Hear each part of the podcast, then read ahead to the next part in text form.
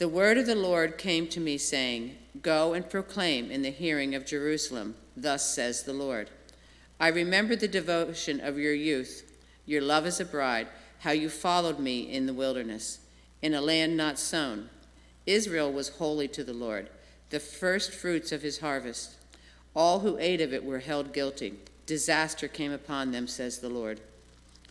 They did not say, Where is the Lord who brought us from the land of Egypt? Who led us in the wilderness, in a land of deserts and pits, in a land of drought and deep darkness, in a land that no one passes through, where no one lives? I brought you into a plentiful land to eat its fruits and its good things. But when you entered, you defiled my land and made my heritage an abomination. For my people have committed two evils. They have forsaken me, the fountain of the living water, and dug out cisterns for themselves cracked cisterns that can hold no water. This is the word of God for the people of God. Thanks be to God. Amen.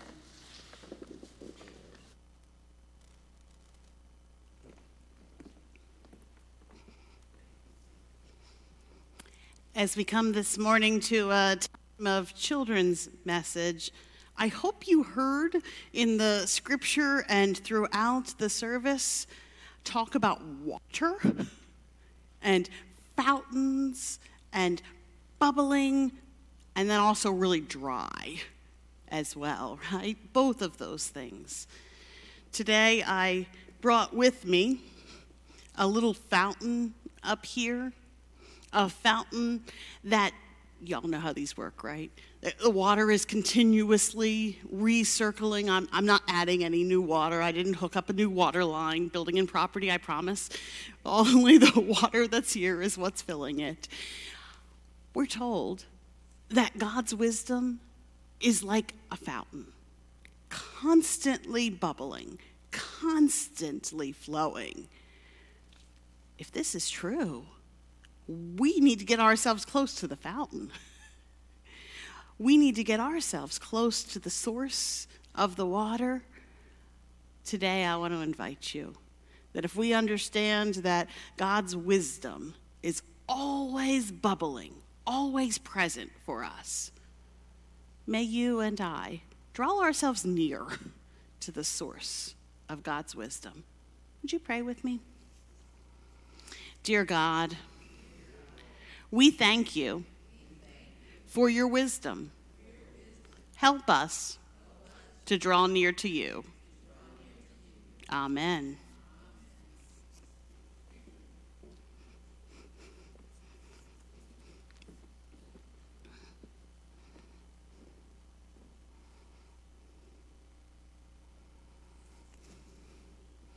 About a half an hour from where we are right now higher up into the elevation are streams that run right through the rock. You're going to be real familiar real quick. One of the most familiar is the headwaters of the Bushkill Creek. And as they move towards the Delaware, you might have been yourselves to Bushkill Falls. Anybody been to Bushkill? Yeah, I thought it might be familiar. 1,200 feet above sea level. The stream drops a 100 foot cliff with the main falls. And if you've been there, I'm not telling you anything you don't know. The views are incredible. Nearby is the Bridal Veil Falls, named for that kind of misty appearance that those three falls have. And from the top of the main to the lower gorge, the drop is 300 feet. This is significant that the water is going. Steve and I visited there for the first time on our fifth wedding anniversary, just a few sweet years ago. Uh, and you could watch that water renewing for hours and hours. I think we just stood there for a while the first time that we saw it. When God called the people of Israel back to God's self, it is no surprise that the prophets used this image of water. The prophet Jeremiah was tasked to deliver a message that the people of Israel were not interested in hearing. That's a hard job that he had. They were quite content where they were and what they were doing at the time. The people had found comfort in gods other than the God of Israel. As the Babylonians were kind of setting up around them, they learned about the Asherahs and the Baals, and they depended on these fertility gods for children. And so that their crops would grow, the land would be plentiful. This was their understanding. In fact, later in the book of Jeremiah, the people disliked so much what Jeremiah said that they put him at the bottom of the well. Think about the irony of a person who talks about flowing water being thrown in the bottom of a well. Jeremiah says, you heard Jenny say it, there are two ways that people have missed the mark, two sins, he says. First, they're not paying attention to God, the living water. And second, they make their own way, since they're not paying attention to God, with these broken cisterns. Let me tell you what those are. Those are human dug wells, and they're meant to hold water, particularly in the dry times. It makes good sense. This was needed for feeding the water, uh, feeding the water, sure it was, feeding the animals. for cooking, for caring for people. The broken or the cracked cistern would mean that the water would just seep right back into the water table. Y'all know how that works. And then they wouldn't be able to draw from it. In fact, uh, a cracked cistern led to the physical death of animals or of people. A cracked cistern of the soul leads to spiritual stagnation, spiritual dehydration, and ultimately disconnection from God. God, who is the source of all living water, Jeremiah reminds the Israelites. It's the same language that Jesus used with the Samaritan woman, right? I am the living water. The tallest fountain in the world is in Dubai. It uses salt water from the Red Sea, and it can get as high as 835 feet. Can you imagine this? I can't either. I've only seen pictures. It was built in 1985 and it's illuminated by lights of all sorts so that you can really see all 835 feet. How do fountains do this, right? How do they reuse and recycle their water? The engineers among us would tell us that's the work of the, the pump system. It's the unseen heart of the fountain submerged under the reservoir. It draws water into the housing, and there's an impeller that's spun by electricity, focusing on putting out. And the hose then recirculates the water until it emerges again. Without the pump, we'd just have a pond. We would just have kind of a, a body of water.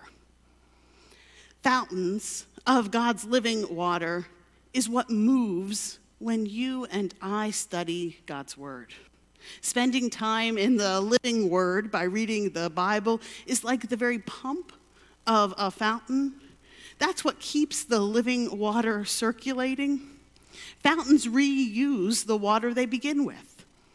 Y'all could tell me they also get precipitation from the rain and the snow as well, but primarily.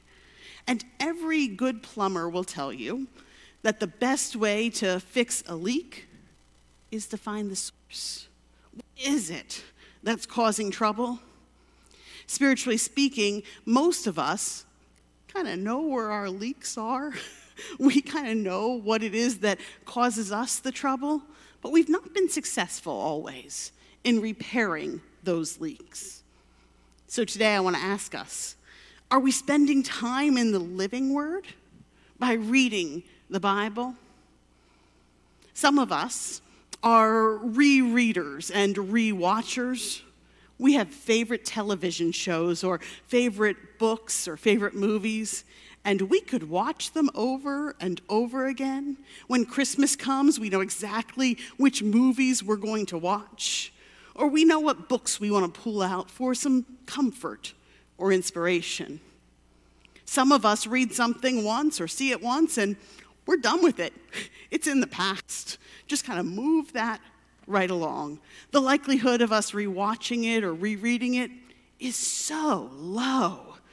We already know when the action rises and what the surprises are along the way. For the Bible, our experience of reading the scriptures is a little different. Why would you read the same scripture over again? I want to share a couple of reasons with you. One is it's important to be God focused every single day. Reading scripture shapes our minds. Do you remember the song? Maybe some of you know it. Woke up this morning with my mind stayed on Jesus, right? And later, verses say, can't hate my neighbor in my mind, stayed on Jesus. The letter of Paul says it this way whatever is true, whatever is noble, whatever is right, whatever is pure, whatever is lovely, whatever is admirable, if there's anything excellent or praiseworthy, think on these things. Whatever you've learned from me, Paul says, put that into practice. Second, the Bible is the living word. That means that God continues to speak through the scriptures. Every time we read them, something new may ring for you. Let me give you an example. If you were reading the story of the Nativity of Jesus, we tell it every Christmas, right? As a young child, you might see the birth of Jesus is magical and amazing. Your parents might tell you the story as you look at the Nativity or at the creche. As a teenager, it might hit you that the age of Mary is like you and like your friends. And you might think about people you know who've been pregnant. If you're struggling with fertility, story of Mary meeting Elizabeth and not being able to have children and now expecting in later years might give you a sense of hope. As a young parent, you might hear the pure exhaustion of parents after birth when the shepherds and the magi come to visit you might be moved by Joseph in protective ways to care well for his family by taking them to Egypt. If you're a parent of teenagers, you might just notice how young Mary is, and you might feel that in a certain kind of way. If you're a grandparent, you might resonate with the presence of Anna and of Simeon, who waited patiently for the birth of a little one, and then celebrated, and then grandparents left. That was the family's thing to take care of. As a working person, you might hear the shepherds. They were interrupted at work. Jesus showed up to them even at, when they were at work. If you're someone filled with curiosity, you might notice that the Magi discovered a, a star and they traveled long without a full plan, not exactly knowing where they were going.